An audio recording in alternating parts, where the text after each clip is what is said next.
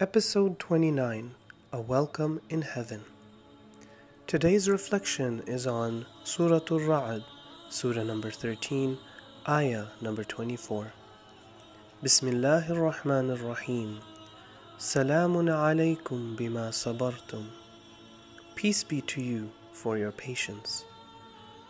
When believers enter heaven along with their families, they'll be greeted by angels who come to them from the different doors of heaven. These angels will welcome them into heaven, greeting them respectfully. Different verses of the Holy Quran tell us what these angels will say. Peace be upon you for your patience. Surah number 13, ayah number 24. Enter it in peace and safety. Surah number 15, ayah number 46.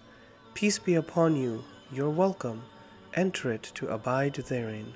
Surah number 39, ayah number 73. Enter it in peace. This is the day of immortality. Surah number 50, ayah number 34.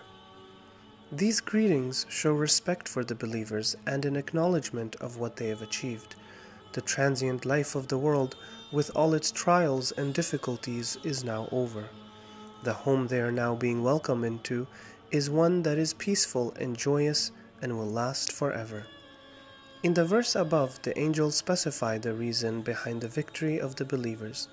It's interesting to note that in the verses before this one, in Surah number 13, ayahs 20 to 22, Allah subhanahu wa ta'ala mentions eight different qualities of the believers that make them ulul albab, the people of understanding. Out of these, the quality of patience is singled out by the angels. It is as though it is the crown of all the qualities, a gem that makes the person worthy of heaven. Tafsir Namun explains why this one quality is mentioned by the angels. Number one, patience is an automatic result of true faith.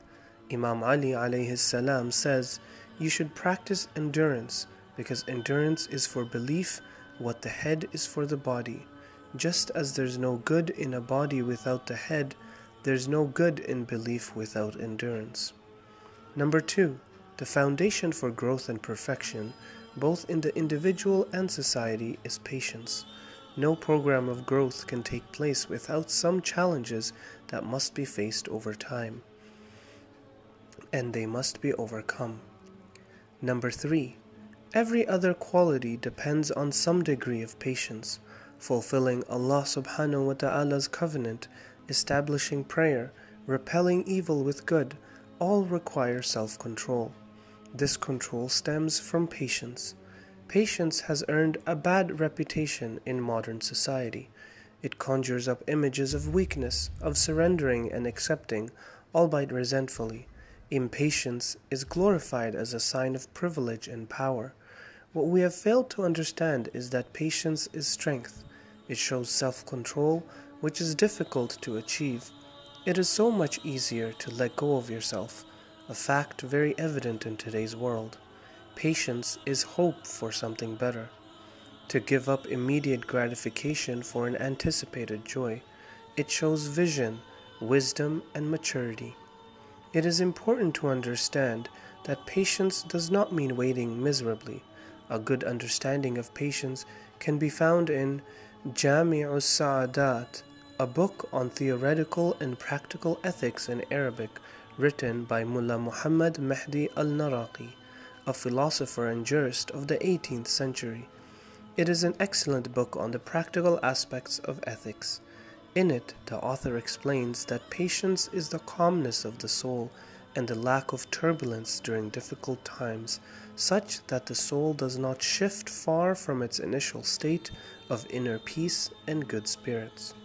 To maintain that initial state, or to go back to it quickly, shows real patience.